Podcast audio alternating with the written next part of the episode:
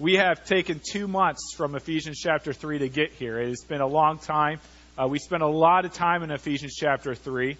And then we had Palm Sunday and Easter, and then Jay Nelson came and preached last week. And so we're going to be looking at Ephesians chapter 4. We've actually been talking about it a lot in the last few sermons as well. We're going to look at verses 1 through 6. If you're in the Red Bible, it's page 977 in the Red Bible. So we are in Ephesians chapter 4. We're going to just dive right in. Ephesians chapter 4, verse 1 through 6. Let's read together. I, therefore, a prisoner for the Lord, urge you to walk in a manner worthy of the calling to which you have been called, with all humility and gentleness, with patience, bearing with one another in love, eager to maintain the unity of the Spirit in the bond of peace. There is one body and one Spirit, just as you are called to one hope that belongs to your call, one Lord, one faith, one baptism, one God and Father of all, who is over all and through all and in all. Let's pray. God, as we come to your holy, righteous and perfect word, we confess to you we come with hearts that are distracted, hearts that are set on other things, maybe later in the day, God. And yet I pray by your grace that we could be present, that we could hear your word preached to us this morning. Lord, this is one of those sermons that people might feel like they're being singled out because it applies so directly to our lives. Lord, pray that we would know that that is the Holy Spirit speaking to us and transforming us, God.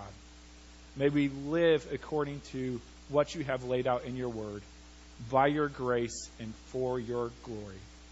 And it's in Christ's name we pray. Amen.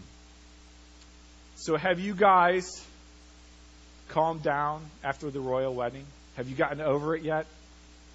I don't know if you have heard about the royal wedding. The only way you couldn't is if you don't have a TV.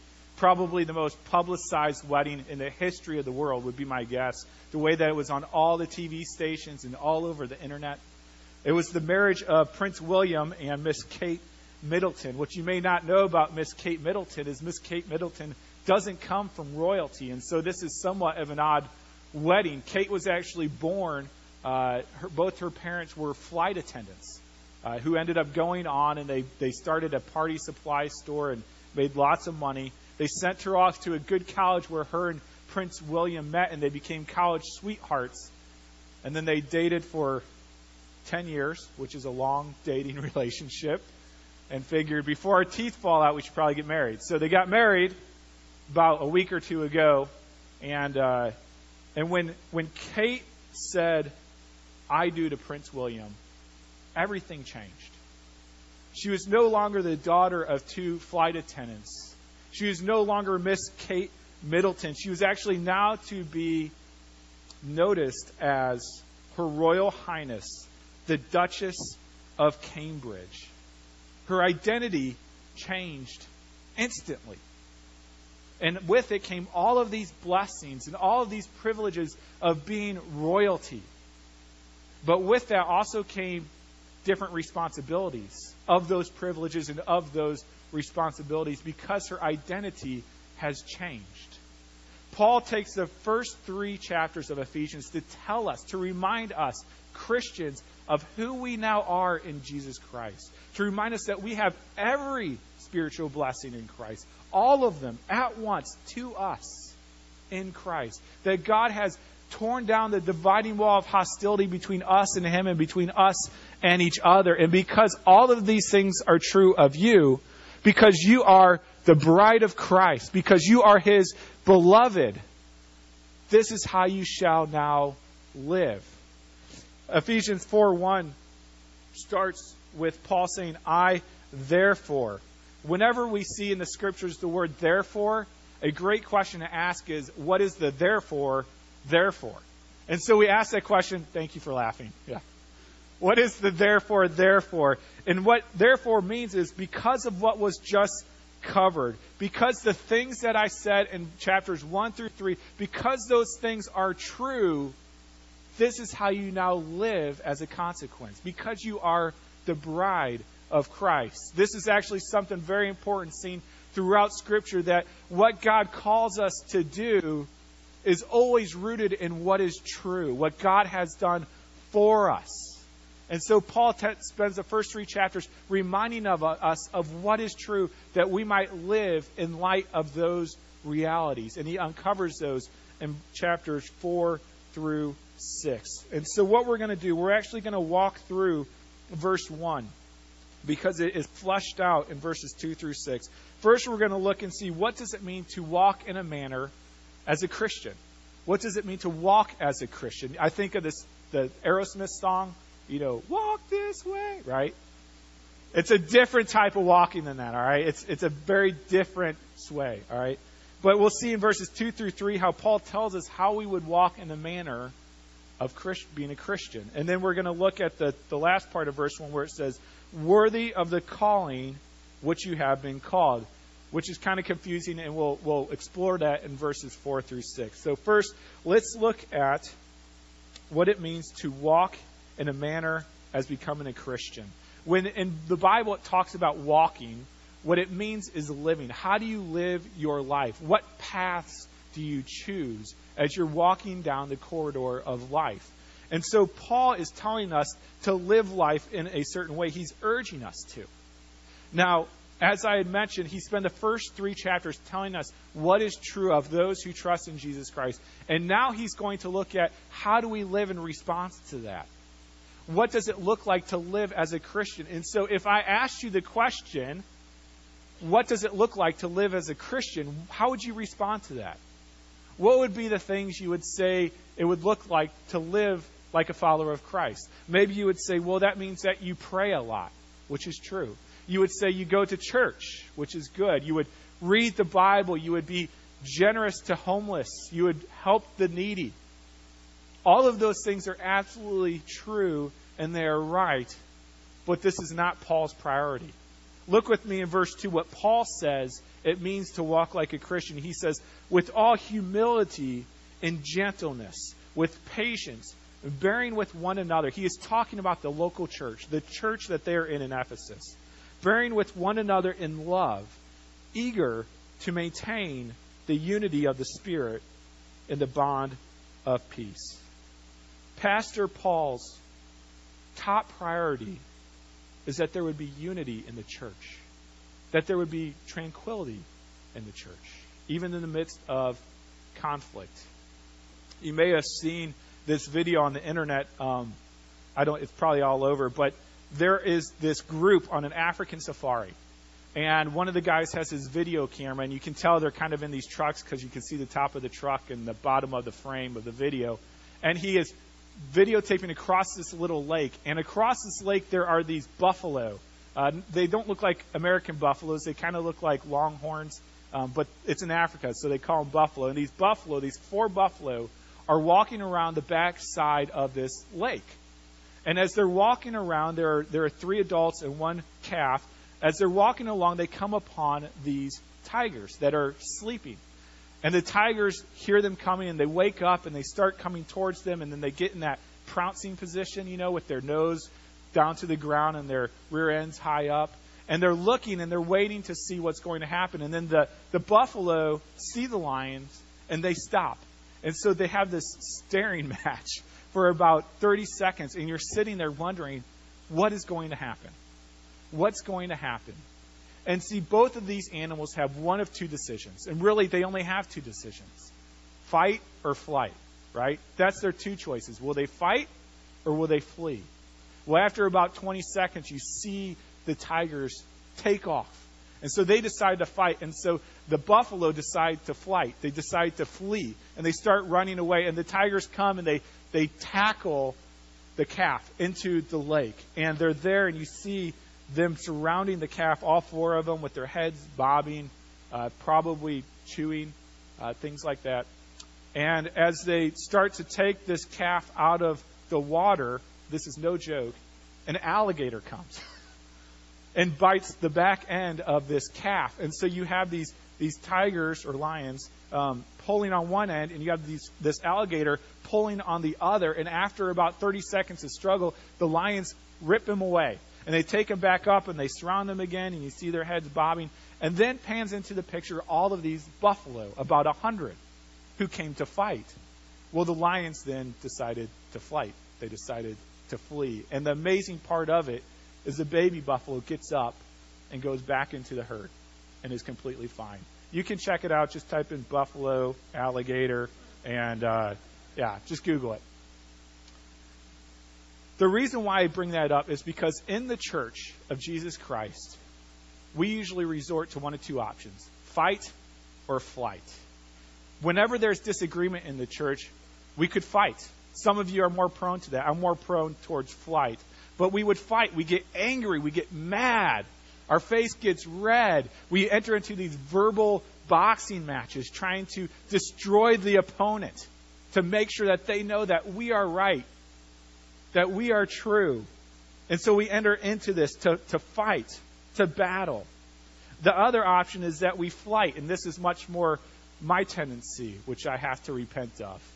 That maybe you're a part of a church and there's someone in the church who has offended you and you can't forgive them. You need to go and talk to them. But instead of going and talking to them, you just carry a fist in your pocket and you avoid them around church. Many people love mega churches because they can avoid the people they don't like. They can flee from any sort of intimacy or problems. Another way that we see flight is simply that people would just leave the church, right? They would never deal with the issue. They would deal with the issue by just standing up and walking out. They would never have a discussion with the person that they're frustrated with, the person that has hurt them or offended them, and so they just flee. You know, it's funny because I get to meet with many of you, and I hear stories often of growing up how your parents bounced around from church to church to church to church to church, and how that has wounded you, how you were never able to really connect with friends because you were always bouncing from church to church. One of you, I won't say his name, but has been baptized like 5 or 7 times because every church he goes to, they want to baptize him again. And it's because we want to flee any sort of conflict. You know, with a crowd this size, there is a great chance that there are some of you here who want to flee Jacob's Well. Not for good reasons, but because there is someone who has rubbed you the wrong way. Someone who has offended you or frustrated you, and instead of dealing with that relationship, you just want to take off. Well, animals have two decisions, fight or flight. But we are not animals. We are people created in the image of God. And as Christians, we are redeemed and we know the love of God. And Paul gives us a third option. And I'm just going to simply call it the gospel response, because this is how Jesus Christ treats us when we are annoying, when we are frustrating, when we are selfish, when we are sinful. And so Paul lays out here a gospel response for working through difficult times in the church, difficult times with people in the church. And so let's look at this gospel response. We see it here in verse 2. We see first off that the gospel response includes walking in humility towards one another. Walking in towards one another in humility means that we put the other's interests in front of our own. I love how it's defined in Philippians 2:3. I believe it's up here for you.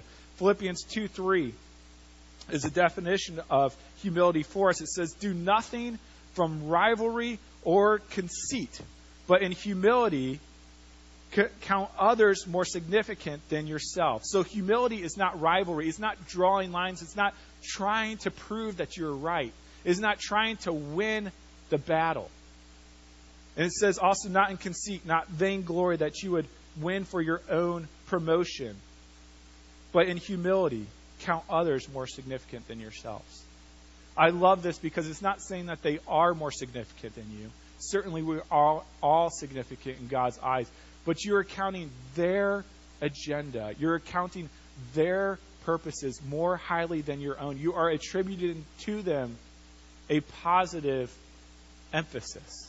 you are thinking of them above yourself. And so this is what humility is. I love a simple definition that I love is humility is not thinking less of yourself, like you're nothing, but it's thinking of yourself less.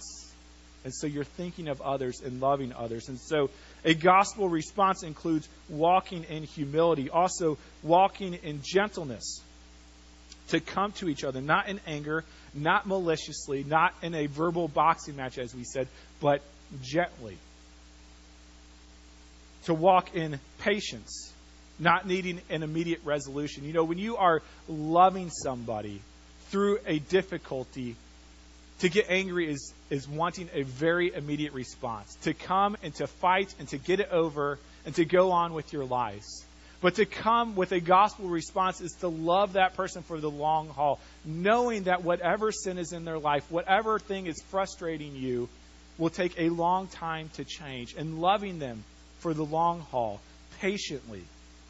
He goes on talking about bearing one another with love, bearing with one another in love, enduring with, putting up with in love. You know, so often it's easy to be easily offended. And Paul's calling us here, do not be easily offended. Forgive quickly, endure with people, love them, stay with them for the long haul. And then he goes on to say, walk eagerly to maintain the unity of the Spirit and the bond of peace. So be eager to pursue unity in the church. Be eager to pursue peace in the church. When I worked with youth ministry, I received an email from a mother, and I'm going to be summarizing it because it was about 5 pages long. But the email more or less said, I don't like youth group because you are undercutting my husband's responsibility to be the spiritual leader of the home. All right. In a long email, that's kind of what she said. It was much more detailed than that. And so, you know, I responded to that email saying, number one, you don't have to send your kid to youth group, right? That's your option, not mine. But number two, if your husband isn't leading the home spiritually, it's not because I have your kid for 1 hour a week telling them about Jesus. It's because what's happening all the other hours of the week. Now, was I right? I think I was. But I didn't do it with a gospel response. It doesn't matter if I was right or if I was wrong, because I did not do it how Christ has treated me. I was certainly not doing it in humility or gentleness or patience. I just wanted to win the battle. And because of that, I almost lost the war. I almost lost a relationship with this family. But by God's grace, we got together, we talked through it, we forgave one another, and we moved forward. You see, sometimes it's not so important that you communicate everything that's right as much as it is how you do it. How do you communicate what is true? Do you do it with humility, with gentleness, and with patience, loving those that are around you? For me, I know when somebody steps on my toes, when somebody does something that frustrates me, often I have to take a few days. I have to go away and I have to pray and say, Lord, please help me to come to this person patiently and lovingly with humility, because I just want to pounce on them, right? But Paul calls us to a higher standard, not to fight, not to flight, but to walk towards one another in love. That is the gospel response that he calls us to. Now, if you have been alive for any amount of time, you know that the gospel response is the hardest way to respond to conflict. It is so much easier to fight, right? It is so much easier to flee or to ignore the conflict. It is so much harder to engage in love and talk with this person. So the question is, why would we choose the hardest path? Why would we choose the path in which we would engage with one another and we would share with them what's going on in our heart and see what's going on in their heart and aim to resolve it in love and patience and in gentleness? And the reason is, as Paul says here in verse 1, is because it is a manner worthy of the calling which you have been called. Because this is who you now are in Jesus Christ. Your identity has changed. You no longer have to fight or flight. You now know the good news of Jesus Christ. You can now act that way towards those around you. Paul says, again in verse 4, he uses these terms both in verse 1 and verse 4. He says, just as you were called to the one hope that belongs to your call. And so Paul uses this phrase, and it's kind of confusing, but he says that we have been called to a calling. We've been called to a calling. What in the world does that mean? Well, theologians have a term that they like to use to explain it, and it's called effectual calling. Effectual calling. You can use this at parties. You don't need to tell them you got it from me. Just impress them. It's okay. It's effectual. Thank you for laughing again. Effectual calling. It's always effectual. It always has an effect, and it is a calling. God has called you. It's like being called to a banquet, and so it's an effectual calling. God is turning your heart towards himself. He is calling you. He is wooing you back to himself.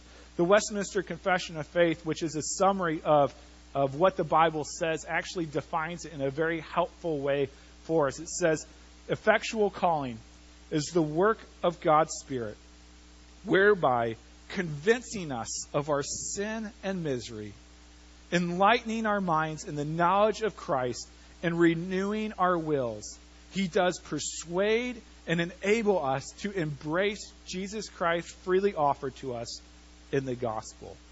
We see this actually in Ezekiel 36 when God promises to take away our heart of stone and give us a heart of flesh. And what he does is he's given us a heart that can now see our sin, see the horror of it, but also see the beauty of Christ and turn and run to him. One of my favorite parts of my job, possibly the favorite part of my job, is meeting with people.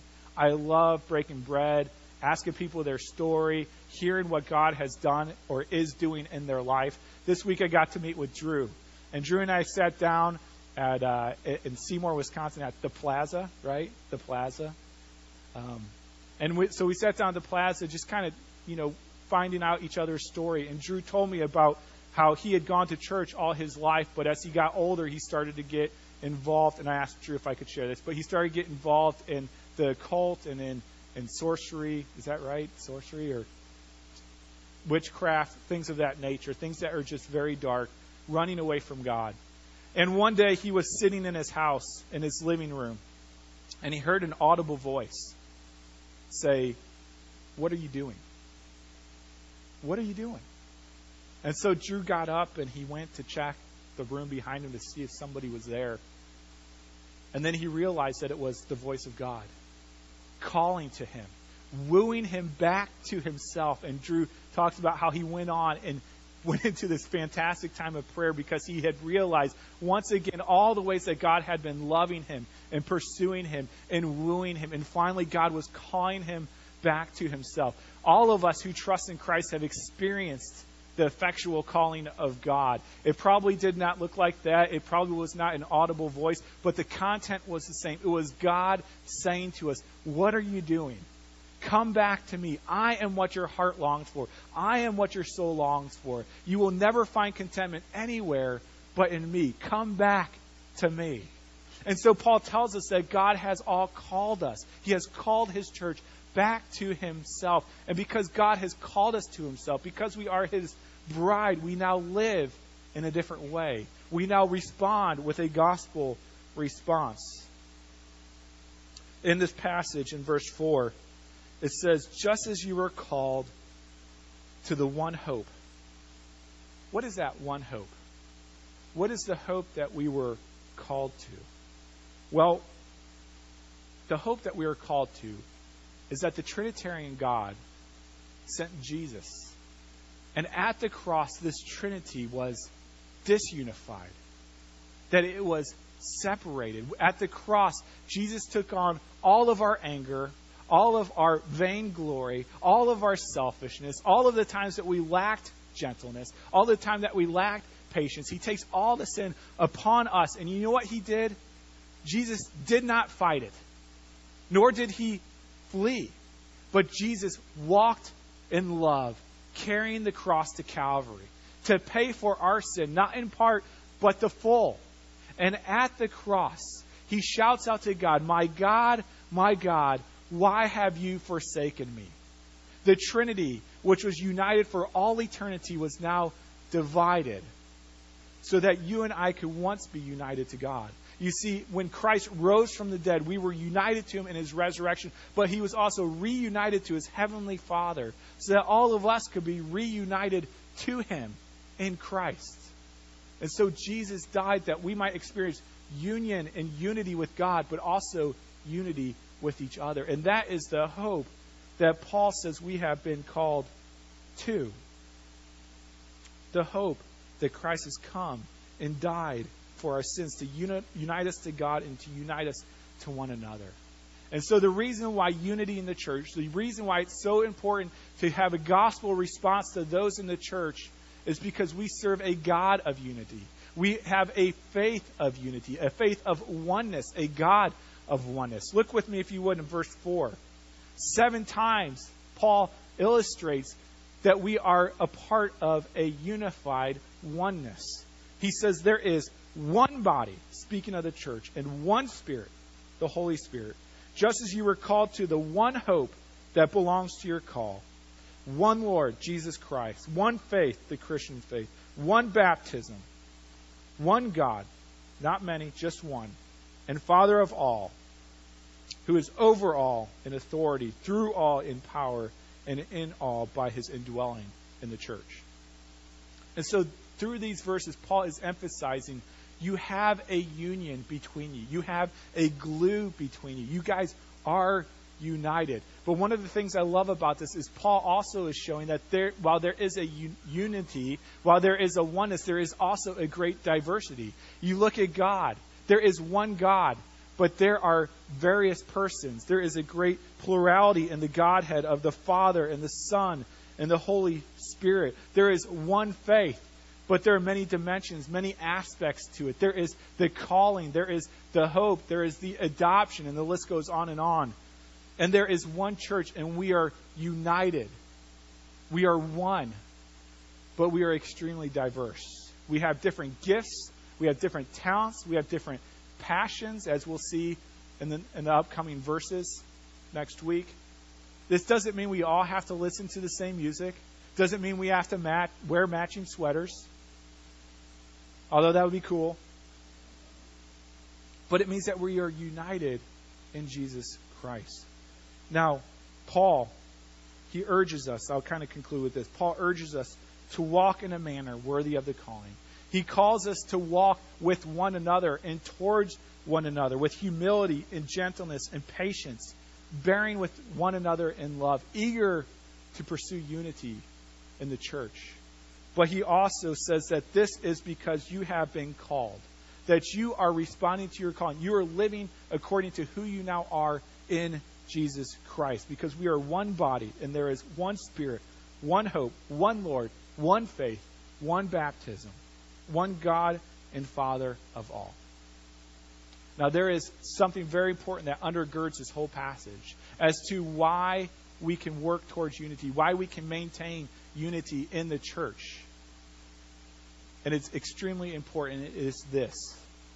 He does not call us to build unity. He does not call us to look forward to unity.